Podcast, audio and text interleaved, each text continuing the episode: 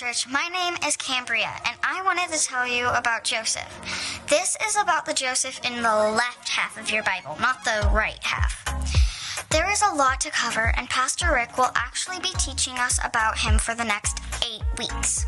Joseph's story is really a story about when life gets tough and we go through hard things. It is very easy to get sad, mad, and react badly when those things happen to us. The question we get to ask ourselves is do we respond or react when those hard things happen? When we trust that God has a plan for those hard things, we get to respond with faith. We aren't always responsible for those things that happen, but we are always responsible for the choices we make in the, those times. Today, Pastor is teaching on dysfunctional families. That means there are problems in their family. And forgiveness. I have an awesome family, but Joseph did not. I have two sisters and I like them. Most of the time. Joseph had 10 half brothers and one full brother. They did not like him at all. They actually hated him and did terrible things to him. He had to choose if he would react in anger or respond in faith. I bet he was tempted to just give up. Forgiveness is hard for everyone.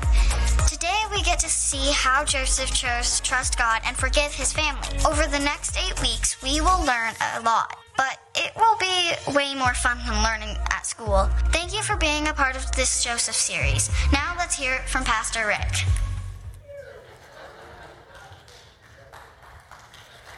Not bad for 10 years old, huh? Not, not bad for any years old. Cambria did a great job. So, we're starting a series today on the life of Joseph.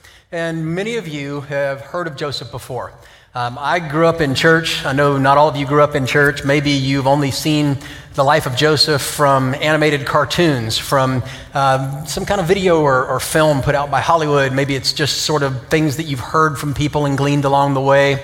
Um, wherever you are, I think by the end of the eight weeks that we spend together, you're going to know a lot about the life of Joseph. And I grew up, I have great memories of learning the stories of Joseph, particularly with his multicolored bathrobe. And I'm sitting in a semicircle in a little classroom in a little church back in the day and had a nice little old lady who was teaching me with a flannel graph and putting the pictures on the board of Joseph and the brothers. And, and she would throw out little animal crackers and little goldfish, you know, to feed us. And I just have good memories of it. Not everybody has those memories, but I'm going to challenge you today to pretend for a second that you don't really know a lot about the story, that you're just learning this for the first time. I'm going to challenge you to put yourself in the shoes or the sandals of Joseph and think through life from his perspective.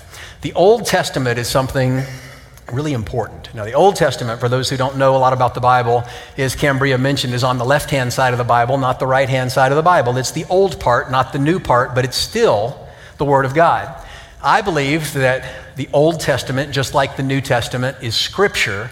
And I believe that all Scripture is true, that it's inspired by the Holy Spirit, that it was given to human authors who wrote it down with their own personality and sometimes their own experiences, but it's all true, and that it's um, the sole authority for what we believe and what we do. Now, the Old Testament is true just like the New Testament. The New Testament is applicable to all of our lives all of the time.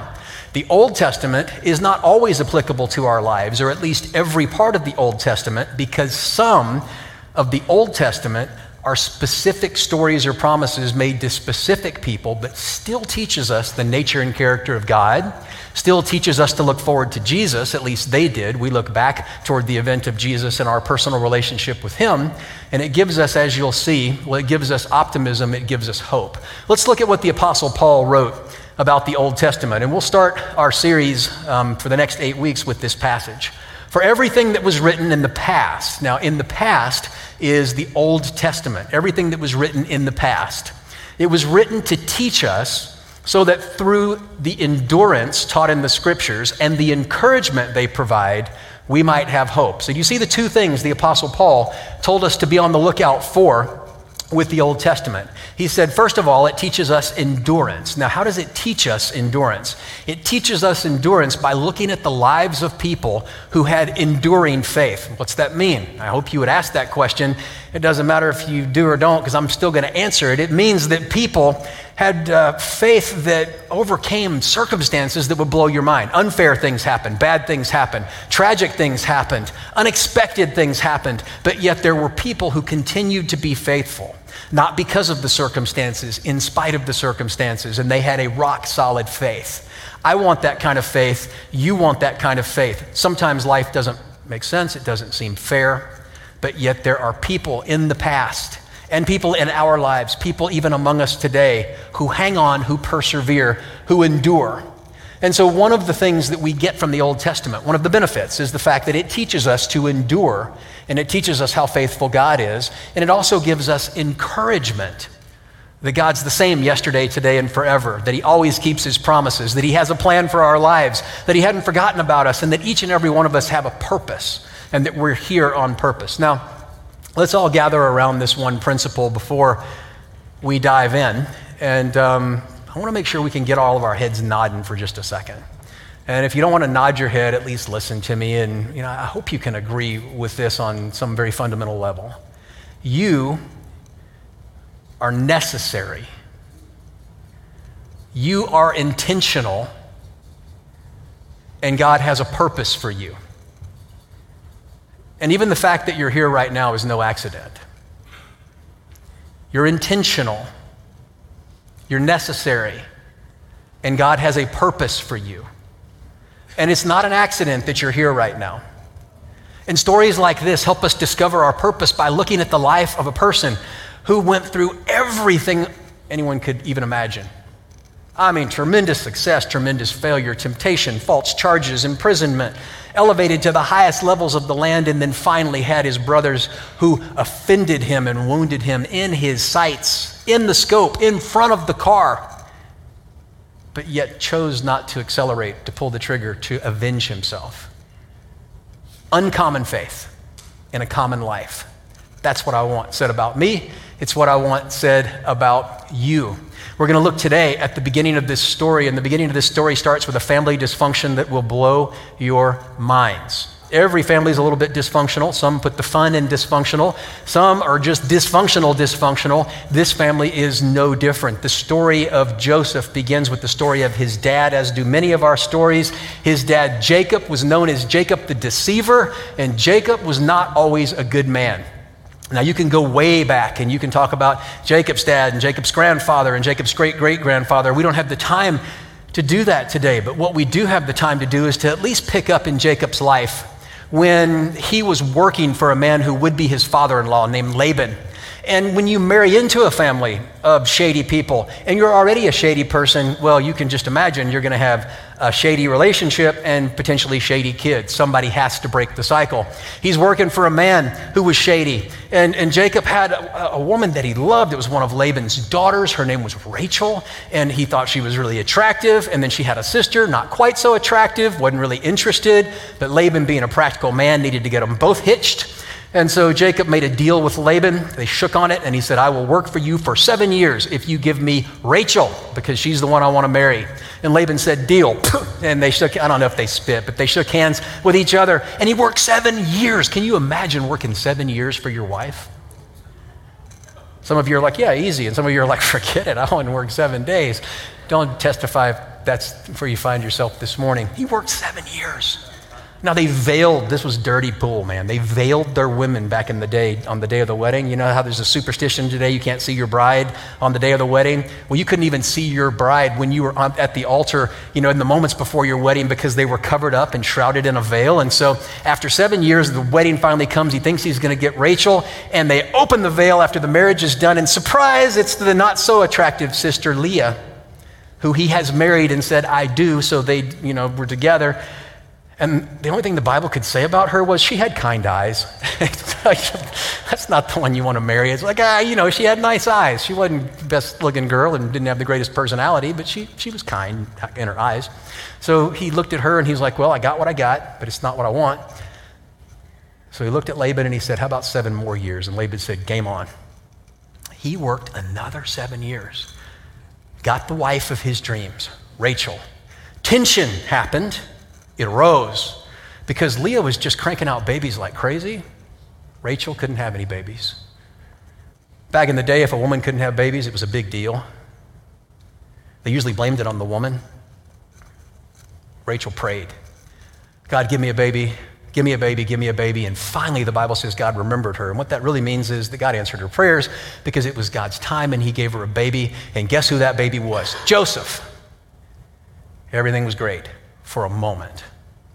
So Jacob went to Laban and he's like, Hey, I worked for you for 20 years. It's time for me to go to my homeland, the land of my people. We call it the promised land, Canaan. We got to go. And Laban said, All right, I get it. And then on the way out, and you've got to read this story, it's in Genesis. There are all kinds of great stories in Genesis. On the way out, they tried to trick each other, to cheat each other out of stuff and land animals. It's really funny. It's a funny story. Not funny, haha, but funny and dysfunction and diabolical. And off Jacob goes with Leah half dozen boys, one girl.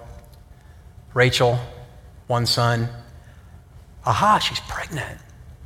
So here comes another baby. Everything's great. They're on the way to the promised land. Rachel goes into labor. She dies in childbirth. But out comes son number two. So Joseph has a full brother. He's got a whole bunch of half brothers and a sister. And then the concubines, his dad's special friends, which was only allowed back in the day, not today. They had some babies, they had a whole bunch. There were a whole bunch of brothers. So they arrive at a land called Shechem. And then Shechem is important because one of the most messed up things in all of Genesis happens in Shechem. The prince of Shechem, which would be kind of a cool title. I don't know how big Shechem was, but it was like, I'm the prince of Shechem. He looked good on a business card and stuff. Um, decided that he wanted the sister for his own. So he took her, and she wasn't consenting. He didn't care, and he committed a crime against her. So the brothers weren't going to allow this to go without, well, repercussions. So they devised a plan, and I'm not going to tell you about the plan today because it takes too much time. You've got to read this plan. It's messed up. If we made it into a movie, you and I would probably not go see it because it wouldn't be appropriate. So, anyway, they ride down and they kill every person they even think could possibly be responsible for raping their sister. They take all their stuff, some of their women and children. Again, it was a messed up time and a different day. And they go back to Jacob, who's settling in this land. So you have two tragedies you have the death of Rachel, you have the rape of a sister, the murder of a village, or even if it was justified, still caused political tension. And then the Bible says that Reuben, the oldest son, decided that he kind of liked one of his dad's special friends and so he started having relations with her. And so you add incest to the mix. And then you look at Jacob, who was a passive parent, who had these two young sons in his old age. Now, I get why God gives children most of the time to young men, because little babies take all kinds of energy. And when you get to be my age, you don't have as much energy as you do when you're 25 or 30. But he had these two babies in his old age. And one of the themes about his parenting is that he was distant, that he was passive, that he just trusted that things would work out. And he created a dysfunction in his family that spun out of control. Now, I want you to listen to this chapter of scripture right now instead of me reading it to you. And you got to listen carefully because this sets the stage for where we're going to be today. And we don't have a lot of time left to apply this and to land this plane. So listen with me. Genesis chapter 37. This is the story of Joseph. Joseph was 17 years old at the time that we find him, helping out his brothers and herding the flocks. These were his half brothers, actually, the sons of his father's wives, Bilhah and Zilpah. And Joseph brought his father bad reports on them. Israel, his father, loved Joseph more than any of his other sons, because he was the child of his old age, and he made him an elaborately embroidered coat. When his brothers realized that their father loved him more than them, they grew to hate him. They wouldn't even speak to him. Joseph had a dream. When he told it to his brothers, they hated him even more. He said, Listen to this dream I had. We were all out in the field gathering bundles of wheat all of a sudden my bundle stood straight up, and your bundles circled around it and bowed down to mine. His brothers said, So you're going to rule us? You're going to boss us around? And they hated him even more than ever because of his dreams and the way he talked. He had another dream and told this one also to his brothers. I dreamed another dream. The sun and moon and eleven stars bowed down to me. When he told it to his father and brothers, his father reprimanded him. What's with all this dreaming? Am I and your mother and your brothers all supposed to bow down to you? Now his brothers were really jealous, but his father brooded over the whole business. His brothers had gone off to Shechem, where they were pasturing their father's flocks. Israel said to Joseph, Your brothers are with the flocks in Shechem. Come, I want to send you to them. Joseph said, I'm ready. He said, Go and see how your brothers and the flocks are doing, and bring me back a report. He sent him off from the valley of Hebron to Shechem. They spotted him off in the distance. By the time he got to them, they had cooked up a plot to kill him. The brothers were saying, Here comes that dreamer. Let's kill him and throw him into one of these old cisterns. We can say that a vicious animal ate him up. We'll see what his dreams amount to. Reuben heard the brothers talking and intervened to save him. We're not going to kill him. No murder. Go ahead and throw him into the cistern out here in the wild, but, but don't hurt him. Reuben planned to go back later and get him out and take him back to his father. When Joseph reached his brothers, they ripped off the fancy coat he was wearing, grabbed him, and threw him into a cistern. The cistern was dry, there wasn't any water in it. Then they sat down to eat their supper. Looking up, they saw a caravan of Ishmaelites on their way from Gilead, their camels loaded with spices, ointments, and perfumes to sell in Egypt. Judah said, Brothers, what are we going to get out of killing our brother and concealing the evidence? Let's sell him to the Ishmaelites, but let's not kill him. He is, after all, our brother, our own flesh and blood. His brothers agreed. By that time, the Midianite traders were passing by.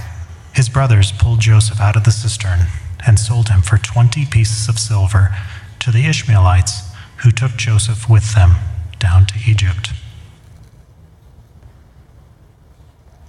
So, I want to point out a couple things to you that you just heard and illustrate the fact that many families are dysfunctional, but this particular family was really, really dysfunctional. Let's look here at an offense that happened to Joseph in Genesis 37. Now, Israel loved Joseph more than any of his other sons because he had been born to him in his old age, and he made an ornate robe for him. And when his brothers saw that their father loved him more than any of them, they hated him and could not speak a kind word to him.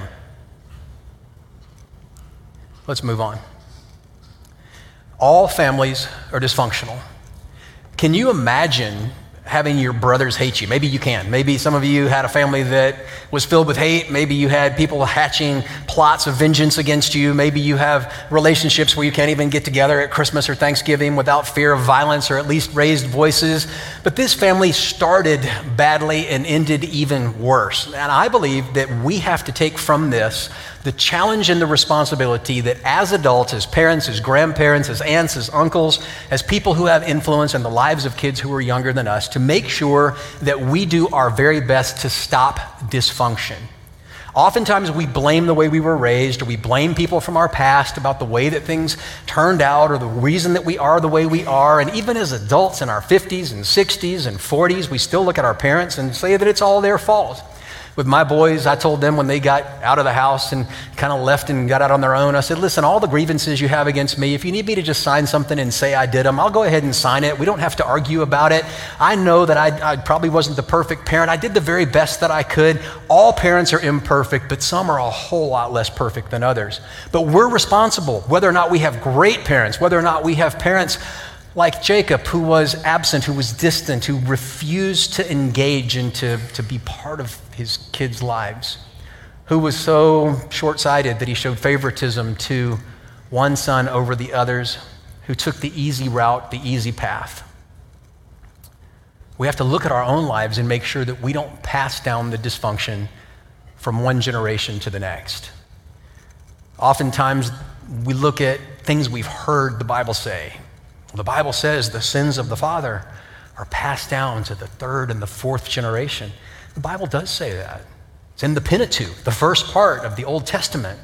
But oftentimes we think it means that one man passes down sin to his sons or daughters, who passes it down to their sons and daughters, who passes it down. And so if we happen to have a bad dad, then it's going to be three generations before we can even turn things around. And so we're, you know, messed up, and then our kids not so good, and even their kids. So we just have to wait for that fourth generation, and then they'll be okay. But the Bible doesn't talk about that at all. When the Bible's talking about the sins of the fathers, it's talking about government and corrupt nations, and how when a nation becomes corrupt, it takes generations to take the corruption out of the nation, not about families.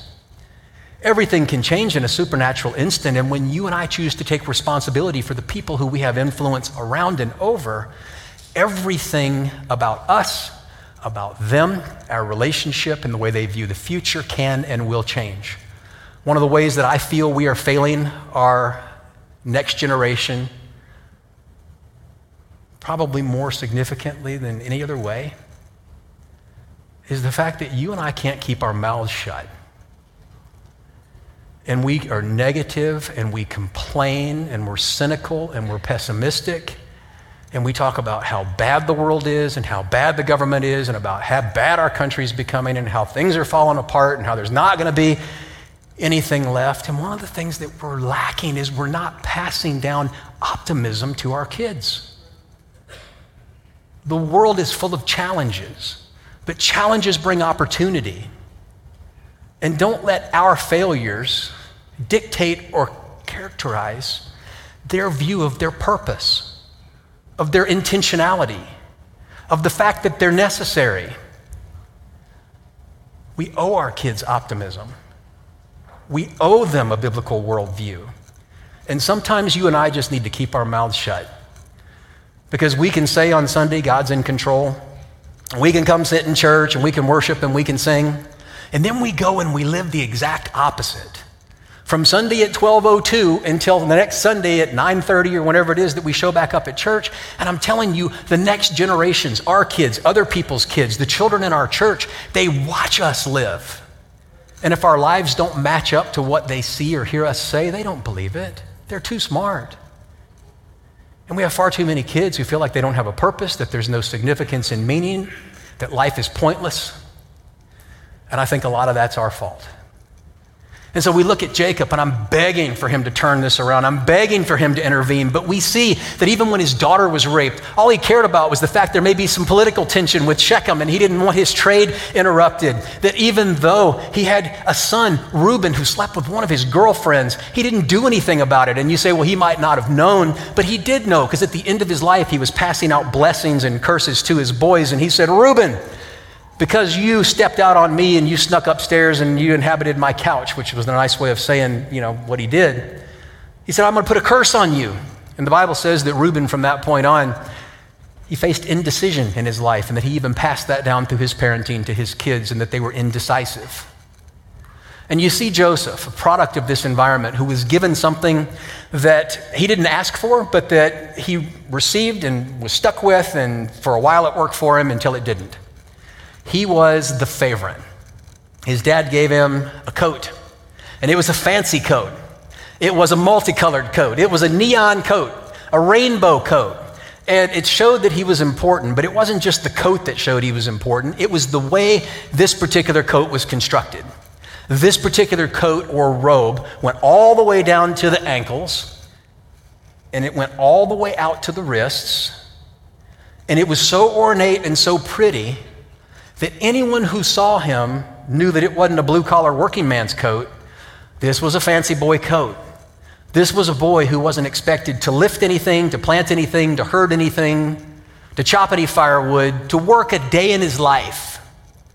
This was a kid who was enabled by his father to spend his entire life behind a computer screen, away from anybody else that mattered, not developing the character that he needed, or the social skills, and it worked for him until it didn't.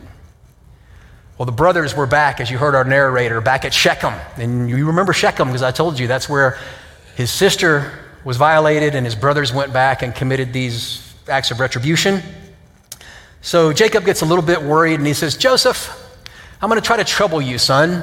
Could you get out from behind the Xbox for a minute? I, I got an Xbox. I'm not saying that it's a bad thing to have an Xbox. I am saying it's a bad thing if all you do sit behind the Xbox and don't do anything else. He says, Son, can I trouble you? Could you get out from behind the Xbox for a minute and put down the controller? He said, Listen, you can take the Lexus. Don't worry about, you know, taking, you know, your mom's car. Here, take my Lexus and stop by Five Guys and pick up some burgers. And I want you to drive out and check on your brothers. Now, I don't want you to get dirty, son. You know, after all, I mean, you're wearing your fancy coat.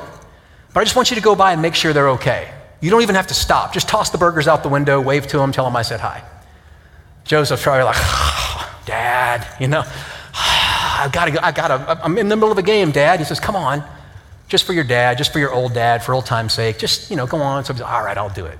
He gets the car. There's not even gas in it, Dad. I got to go to the gas station.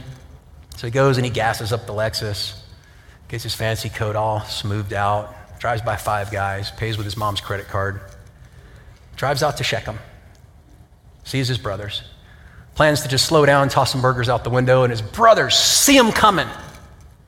And they say, We hate that guy. Now, how bad can it be in your family when your brothers look at you and see you coming? Maybe they could see his fancy jacket in front of the windshield, you know, and he's driving with his arm out the window and see my jacket. No calluses on his hands, no sun had touched his face.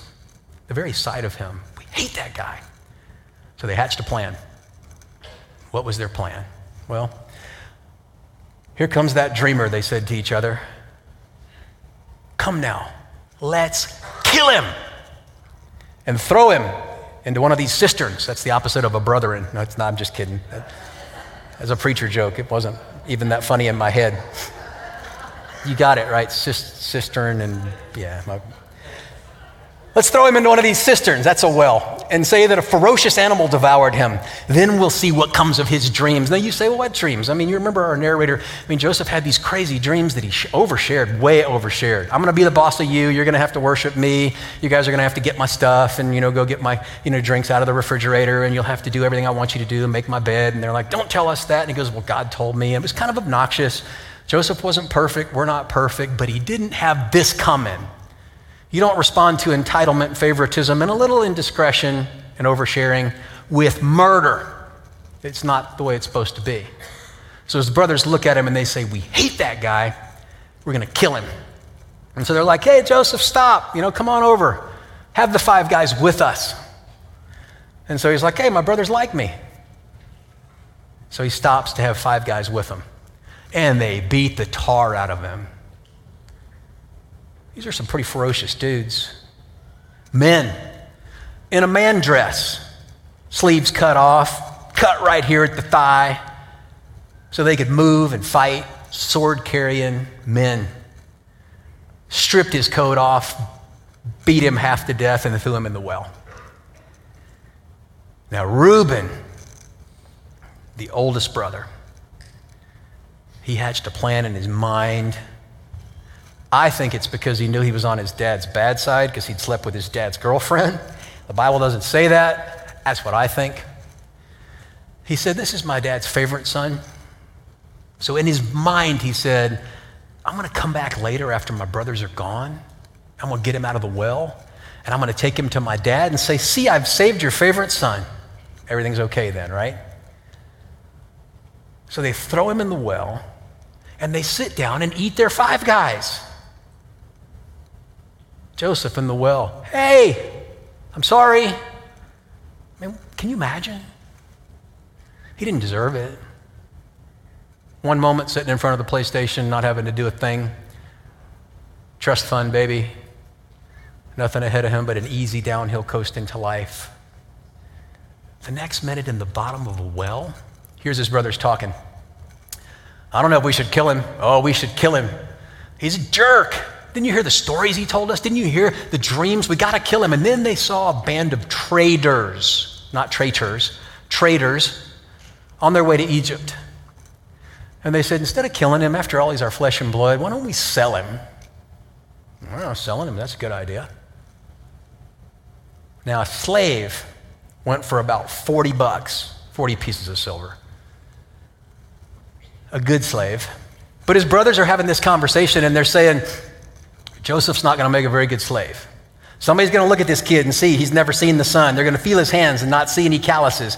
They're going to know he hadn't done a day's worth of work in his life. We're going to sell him as a defective slave. We'll sell him half off. Can you imagine if I got sold as a slave? I'd want to go for 60 bucks. I mean, I'd want somebody to go, that guy right there is going to make a good slave. He's going to work. He's going to, but instead they sold him as a, like a handicapped slave would be. So they drag him up out of the well saying, we're getting a discount for you. They sell him to this band of traders, and he finds himself handcuffed, walking from Shechem to Egypt with the weight of his past on his shoulders. The injustice of growing up with a distant dad who sets you up for failure. The fresh memory of a beating and brothers who decided to murder you. And he had to decide am I going to react and hate and become bitter and wait for my chance to get even? Or am I going to respond with forgiveness and grace and optimism? I'm necessary, intentional. There's purpose, even though it doesn't look like there's a purpose. He's chained, walking to Egypt. And he has to choose do I carry the offense? Do I carry the bitterness? Do I carry the grudges? Or do I forgive? Now, you, if you've been with me for a while, if we've been together, you're like, Rick, you always talk about forgiveness. Would you stop talking about forgiveness? And my answer is no, I will not. And this is the reason because you aren't listening. and I'm not mad at you about it, I have the same problem.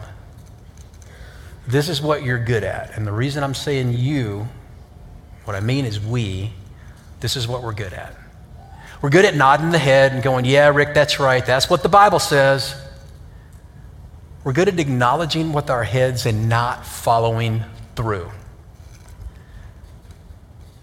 So I want to talk to you as we conclude once again about forgiveness and how forgiveness is a choice. Because with each step that Joseph took from Shechem to Egypt, as a young man, some 17 years old, looking at the rest of his life, he had to choose how he was going to simply react or how he was going to respond. And so do you. Let's look at forgiveness for a second. Forgiveness is not saying that it was okay. Was it okay that Joseph's brothers beat him half to death? stripped him of his coat, and threw him in a well? No. Was it okay that they sold him into slavery? No. Was the offense real? Yes. So are yours. By me suggesting that we forgive, I'm not suggesting that what happened to you is okay. It's not. Forgiveness is not enabling bad behavior in other people. their bad behavior sometimes has to stop. And by you choosing to forgive, it has very little to do with them and everything to do with you and how you respond. Forgiveness is not denying that a wrong was done in the first place. It's not waiting for an apology because apologies will never come.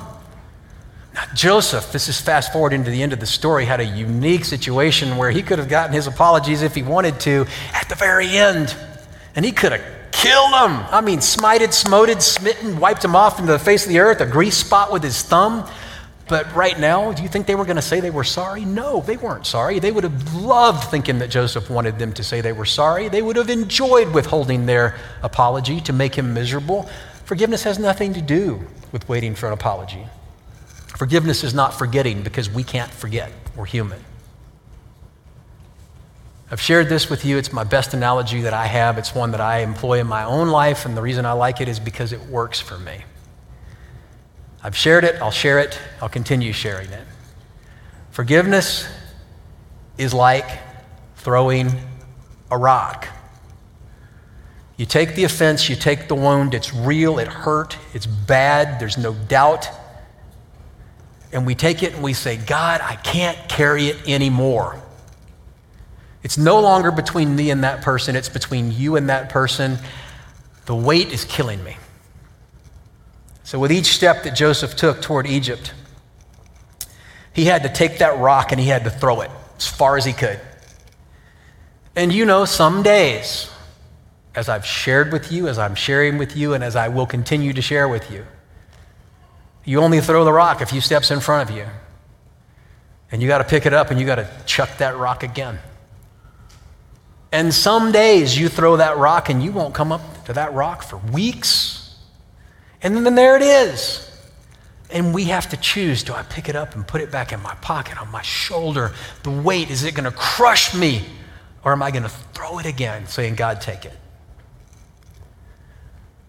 Forgiveness is not stopping the feeling of pain.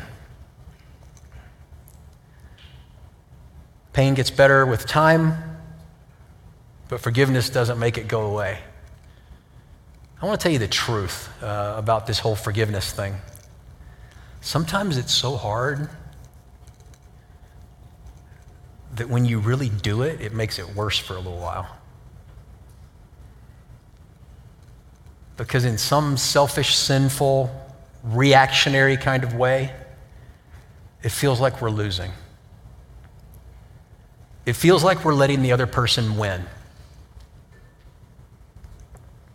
But the Bible tells us in Matthew, Jesus tells us, that when you think you're on the way to worship, when you're on the way to meet with me, when you're on the way to church, when you're on the way to read the Bible, when you're on the way to pray, and you realize that there's unforgiveness in your heart, that there's something not right, this is what Jesus said. Stop what you're doing. Go and make it right. Maybe it's with another person. Maybe it's to God about another person. But Jesus said, Stop right there. Don't do anything else. Don't walk away and get bitter. Don't get entitled. Don't hate. Don't blame God. Don't gather friends around who will enable and empower our unforgiveness and our bitterness. Stop and let it go. Throw the rock. And then pick up your offering and go back and connect. And the reason is, friends, it's a diverging trail. This is why now is when we have to do it. It's why today, in this moment, we have to find forgiveness because it's a diverging trail. And with each step that Joseph took, had he chosen bitterness and unforgiveness, his life and ours would never be the same. He chose uncommon faith in undeniably difficult situations by choosing to respond like Jesus. Forgiveness is not a one time event. It's not neglecting justice. Sometimes there are consequences, legal and otherwise.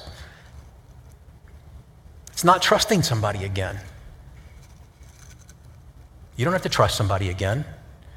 It's not even reconciliation. Because for some people, it's unsafe or unwise for you to be around them and as you gather the point here, forgiveness has very little to do with the other person and much more to do with us and our relationship with Jesus. In Matthew 18, we hear a story about a man who owed the government $100 million. And this guy only made about 100 grand a year. It was a really good salary, but he couldn't pay $100 million to the government.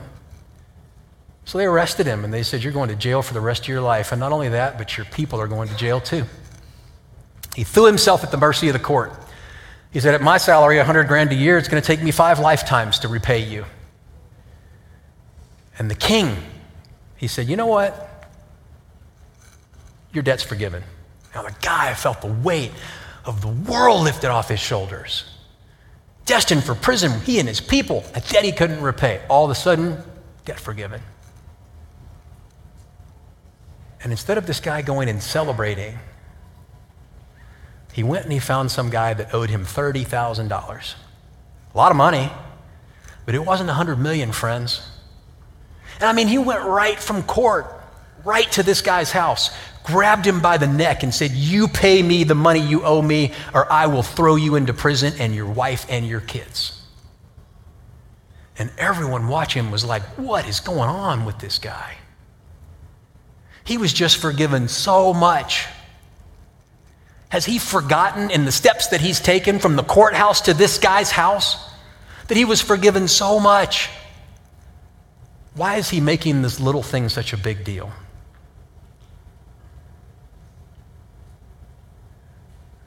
Even our big things, even the biggest things, are little things in light of what Jesus has forgiven us from and for. And for those of us who have accepted Jesus' forgiveness for our sins, asking forgiveness and receiving it, understanding this new life in Christ, wanting to live for Him and take steps of faith, it's inconceivable that we would choose unforgiveness and bitterness. Because a person who chooses that may not know the Father. So today is a diverging choice. The roads, they fork. And friends, indecision becomes decision over time. Inaction becomes action over time. And before we go through the next six weeks of Joseph's life, before we look at how he faces temptation next week, how he faces abandonment and being forgotten, how he deals with success and opportunity, and then what he chooses to do the moment he can get revenge. Before we get there, you and I can't take these steps unless we take this one today. This is the on ramp to uncommon faith. And today's the day you decide. I know it's hard, but nothing makes you more like Jesus than choosing to forgive the offenses done to you by others. Father, thank you for my friends.